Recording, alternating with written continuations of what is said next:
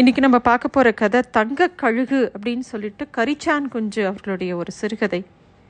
இந்த கதை வந்து ஒரு எளிமையான கதை தான். ஆனால் சில கதைகளை படிக்கும்போது நமக்கு வந்து பல விதமான விஷயங்கள் நம்ம மனசில் படியும். சில கதைகளை படிக்கும்போது இது மாதிரி இருக்கணும்னு தோணும். சில இது மாதிரி இருக்க வேண்டாங்கிறதுக்கும் சில கதைகள் இருக்கும். சில கதைகள் ரெண்டுமே நமக்கு ரெண்டு செய்தியுமே சொல்லும். அந்த மாதிரி ஒரு கதை இந்த கதை. இந்த கதை எப்படி ஆரம்பிக்கிறதுனா ஆங்கிலம் படித்து அதிலும் சட்ட பரீட்சையில் தேறியவர்கள் நிச்சயமாக ராஜபோகத்தை அனுபவிக்கக்கூடிய காலம் அது. வெள்ளைக்கார ஜட்ஜுகளிடம் பாரதத்தின் பழைய தர்மசாஸ்திரங்களை எடுத்துக்காட்டி பெரிய வழக்குகளை வென்று பெயரும் பொருளும் பெருகி வாழ்ந்தார்கள் ஒரு சிலர். அந்த மாதிரி வாழ்ந்தவங்களில் ரொம்ப முக்கியமானவர் மயிலாப்பூர் வக்கீல்களில் முக் ஒருத்தர் ராமையர். ரொம்ப முக்கியமானவர் அவர். ஊரில் உலகத்தில் இருக்கக்கூடிய பெரிய பெரிய ஜட்ஜுகள் எல்லாம் அவள் வீட்டுக்கே வருவா. பல நேரம் காத்து இருந்து அவர்கிட்ட பேசிட்டு தான் போவாங்க. காலை வேளையில் அவர் பூஜையும் பாராயணமும் முடிச்சுட்டு அரை மணி நேரம் ஒரு சாஸ்திரிகள்கிட்ட வேதாந்த பாடம் கேட்டுட்டு தான் வீட்டை விட்டு வெளியில் வருவார்.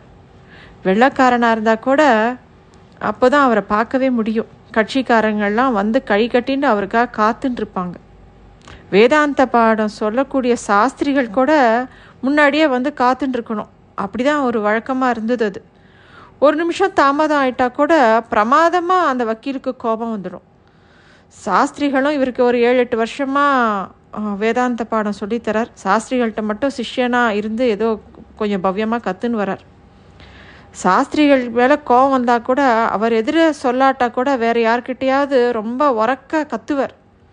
சாஸ்திரிகளும் கம்பீரமாக சிரிச்சுட்டு இந்த அளவுக்கு ம அவர் மரியாதை வச்சுட்டுருக்காரு இதுதான் மிச்சம் இருக்குது அப்படிங்கிற மாதிரி கொஞ்சம் விலகி தான் இருப்பார். ஆனால் ரொம்ப நாள் பழக்கம். திடீர்னு முடிச்சுக்கிறதுக்கும் ஏதோ சிரமம் இருந்துகிட்டே இருந்தது சாஸ்திரிகளுக்கும். சாஸ்திரிகளும் எதையும் லட்சியம் பண்ணாதவர் தான் ஆனால் அவருக்கு திடீர்னு ஆத்திரம்லாம் ரொம்பலாம் கிடையாது.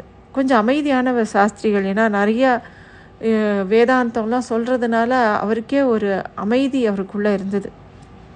சாஸ்திரிகள் எதையுமே லட்சியம் பண்ண மாட்டார் அப்படிங்கிறது வக்கீலுக்கு நன்னா தெரியும். அவர்கிட்ட உட்காந்து பாடம் கேட்கும்போதோ பேசும்போதோ ரொம்ப அடக்க ஒடுக்கமாக இருப்பார் அந்த வக்கீல் ராமையர்.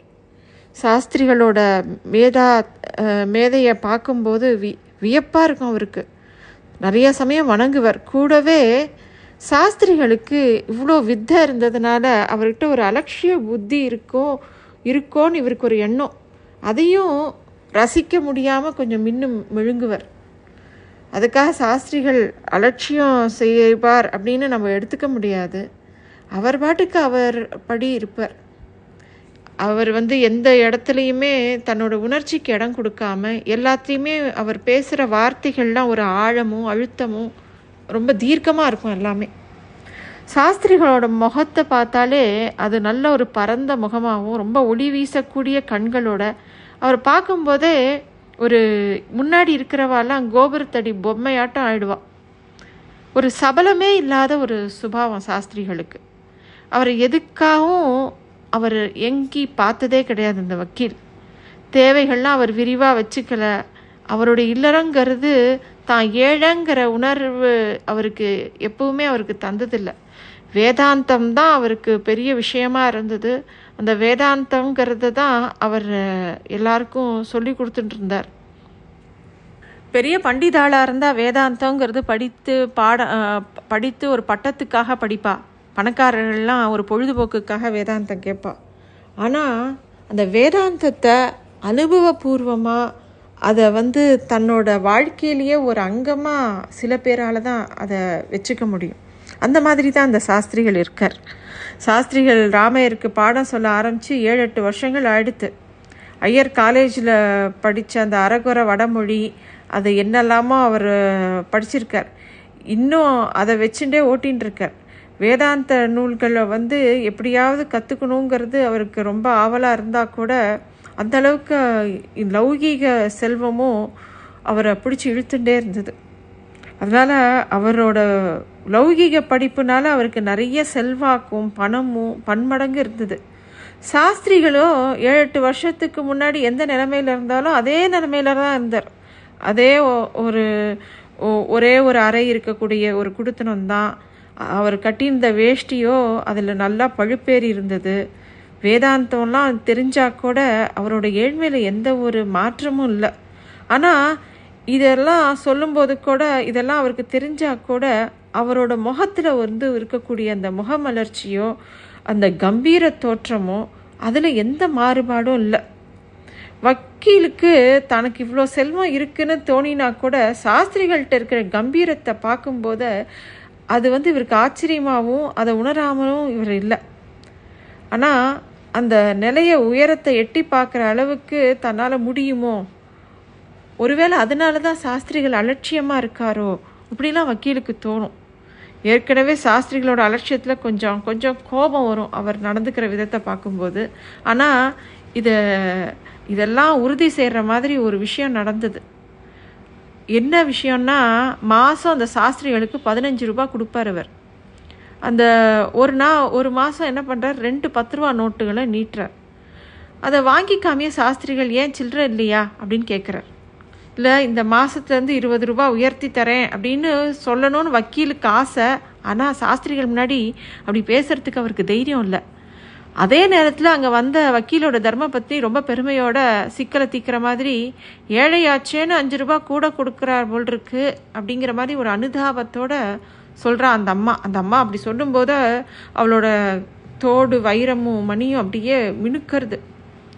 அந்த அதை சொல்லிட்டு அந்த அம்மா பாட்டுக்கு அந்த இடத்த தாண்டி போயிடுறா. வக்கீலுக்கா ஒரு தேள் குட்டின மாதிரி இருந்தது. அந்த அம்மா அப்படி சொன்னுவான்னு அவர் எதிர்பார்க்கவே இல்லை. அப்படியே கையை பசிஞ்சு நின்னார். அப்போது சாஸ்திரிகள் வந்து கம்பீரமாக அவசியமில்லாத அனுதாபம் அனுதாபத்திற்கு வேண்டிய கௌரவமும் கண்ணியமும் இல்லை. தவிர எனக்கு இப்போது அபேட்சையும் இல்லை. நாம் ரெண்டு பேரும் அப்படின்னு ஏதோ சொல்கிறதுக்காக வாய் எடுக்கிற சாஸ்திரிகள் உடனே ராமையர் இது எதுக்கு இந்த பேச்சை வளர்க்கணுன்ட்டு மன்னிக்கணும்? அப்படின்னு அதே நிமிஷத்தில் ஒரு மன்னிப்பு கேட்டுடுறார்.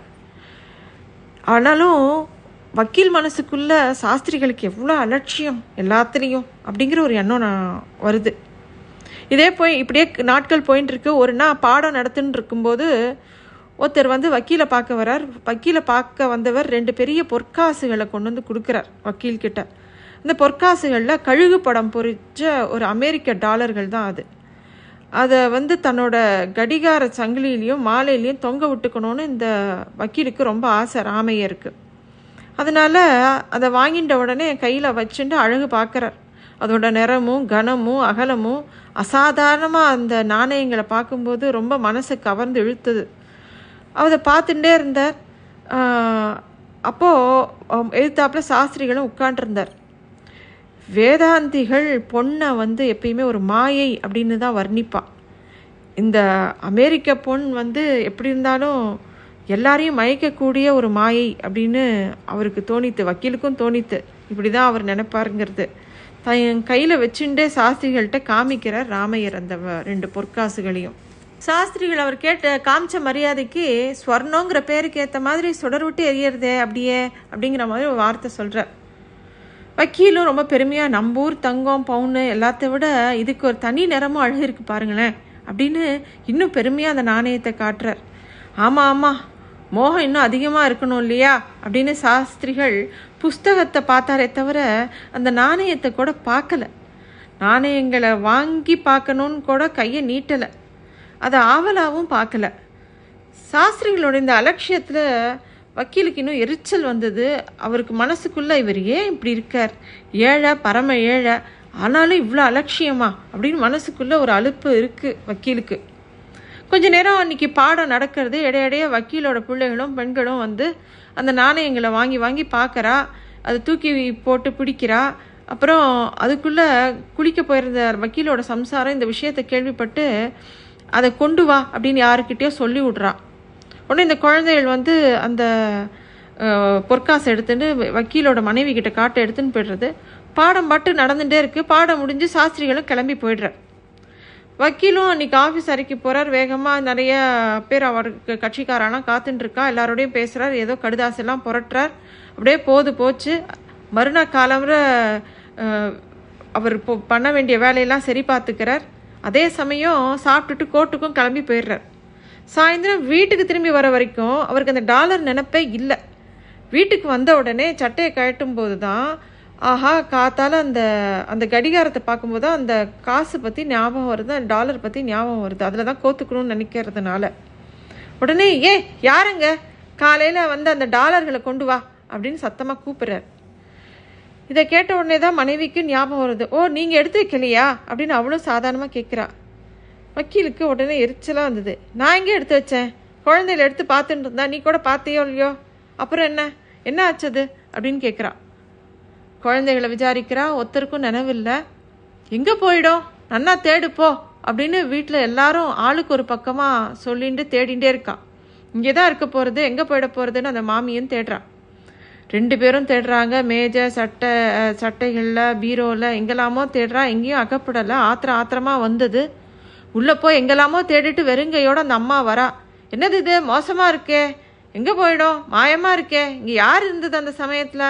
அப்படின்னு அந்த மாமி உறக்க பேசுகிறா வேற ஒருத்தரும் இல்லையே. சாஸ்திரிகள் இருந்தார் குழந்தையில் இருந்தா. அப்புறம் இங்கே உள்கூடத்தில் யார் வரப்போறா? இது என்ன அநியாயம்?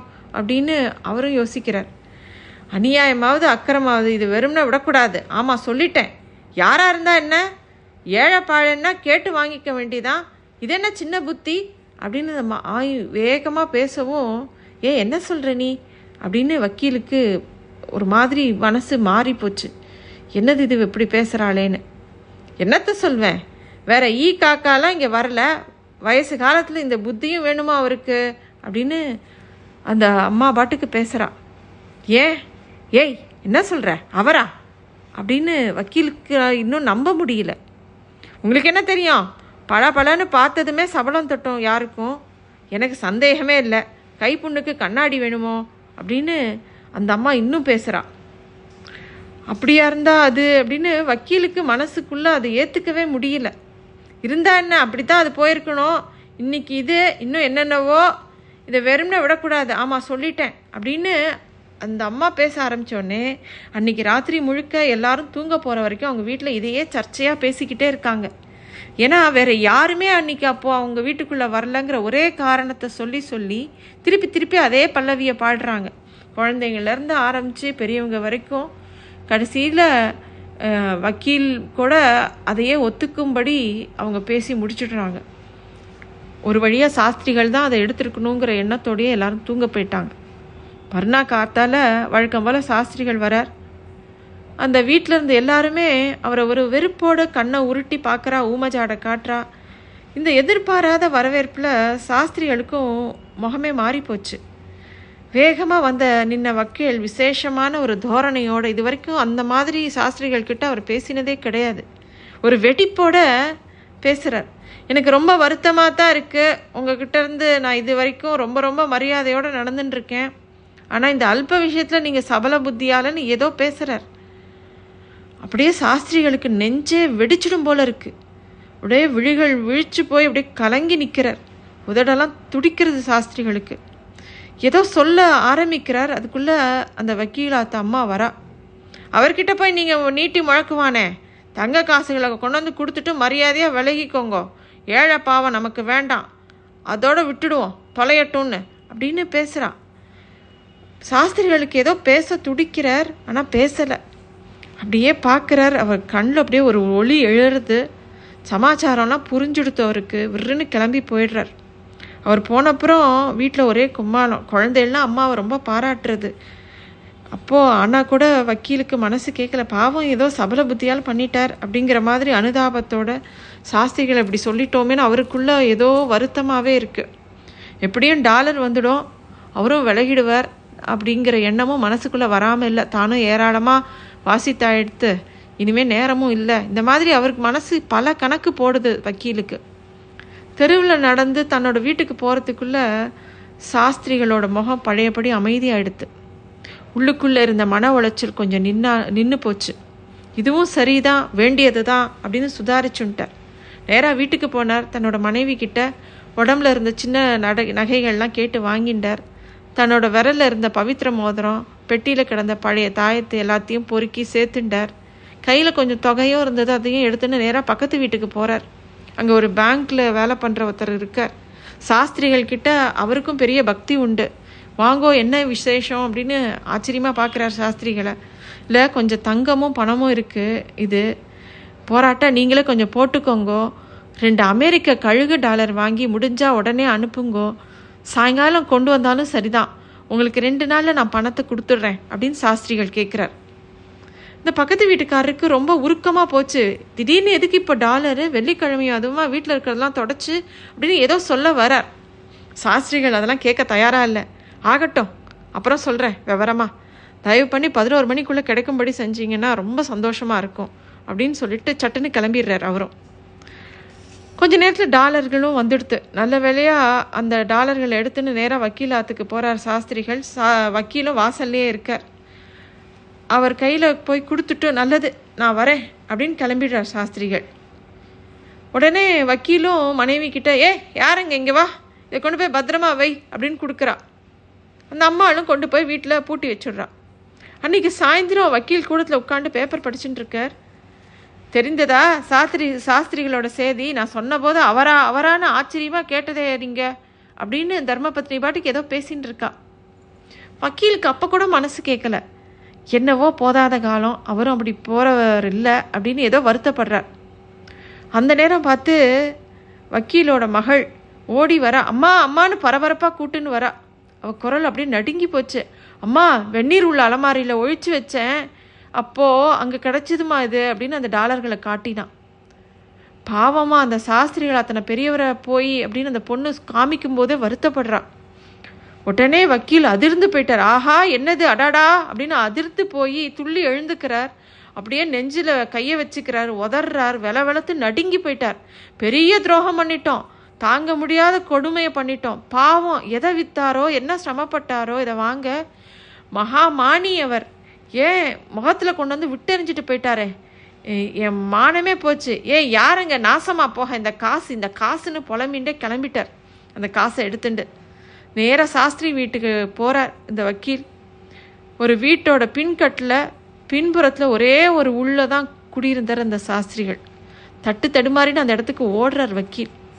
சாஸ்திரிகளே மகா பாபினா மகா உத்தமர் நீங்கள் அவசரப்பட்டுட்டேன். இந்த குரு துரோகியை மன்னிக்கணும் காப்பாற்றணும்னு காலில் விழுந்து அப்படியே அந்த சாஸ்திரிகளோட கால்களை இறுக்கி பிடிச்சிக்கிறார் ராமையர். சாஸ்திரிகள் எழுந்துங்கோ எழுந்துருங்கோ இதெல்லாம் வேண்டாம் அப்படிங்கிறார். எப்படி வேண்டி வேண்டி இருக்கும் சுவாமி? மகா பாபினா அப்படின்னு வக்கீல் பெருசாக அழ ஆரம்பிக்கிறார். ஆனால் சாஸ்திரிகள் அதெல்லாம் ஒன்றும் சொல்லாதீங்கோ அப்படிங்கிறார். என்னத்த சொல்ல போகிறேன் குருன்னு கூட பார்க்காம அப்படின்னு சொல்ல சொல்ல அவருக்கு வார்த்தைகளே வரமாட்டேங்கிறது. அதுக்கு சாஸ்திரிகள் சொல்கிறார் உண்மையில் நான் குருவே இல்லை. அந்த தகுதியே எனக்கு இல்லை. நான் மட்டும் உண்மையான குருவாக இருந்திருந்தேன்னா என்கிட்ட உங்களுக்கு அந்த மாதிரி ஒரு சந்தேகமே உண்டாயிருக்கக்கூடாது அதனால் என்கிட்ட ஏதோ நிறைய குத்தமும் குறையும் இருக்குன்னு தான் எனக்கு தெரியறது அப்படின்னு சாஸ்திரிகள் சொல்கிறார் இது கேட்டவுடனே வக்கீல் ஒரு குழந்த மாதிரி அழ ஆரம்பிச்சுடுறார். அடுத்த கணம் வக்கீல் சொல்கிறார் இது பாழா போன காசுன்னு அந்த டாலர்களை விட்டு எரியறார் இதை இங்கேயே போடுறீங்க? வாந்தி எடுத்த அசுத்தம் அது. எடுத்துன்னு போங்கோ அப்படிங்கிறார் சாஸ்திரிகள். இல்லை அவசகுணமான இந்த கழுகுன்னு திருப்பியும் அந்த வக்கீல் பேச ஆரம்பிக்கும்போது சாஸ்திரிகள் அவரை தடுத்து நிறுத்துறார். அதெல்லாம் ஒன்றும் இல்லை. கழுகுக்கு அசுத்தம் அழுக்கு அழுக்கு எல்லாம் ரொம்ப பிடிக்கும். அது அதை கவர்ந்துக்கிறதுனால தான் பூமி பரிசுத்தமாக இருக்குது என்கிட்ட இருந்த கொஞ்ச நஞ்ச பொன் என்னோட ஞான பூமிக்கு கொஞ்சம் அசுத்த அசுத்தமாக ஆக்கியிருக்கு என்னை ஞானத்தை நோக்கி போக விடாமல் ஆக்கியிருக்கு. அதனால தான் இந்த தங்க கழுகு அதை கொண்டு போச்சு. நீங்கள் வருத்தப்படாதீங்கோ. நல்லது. போயிட்டு வரையலா நேரம் ஆறுது இல்லையா? அப்படிங்கிறார் சாஸ்திரிகள்.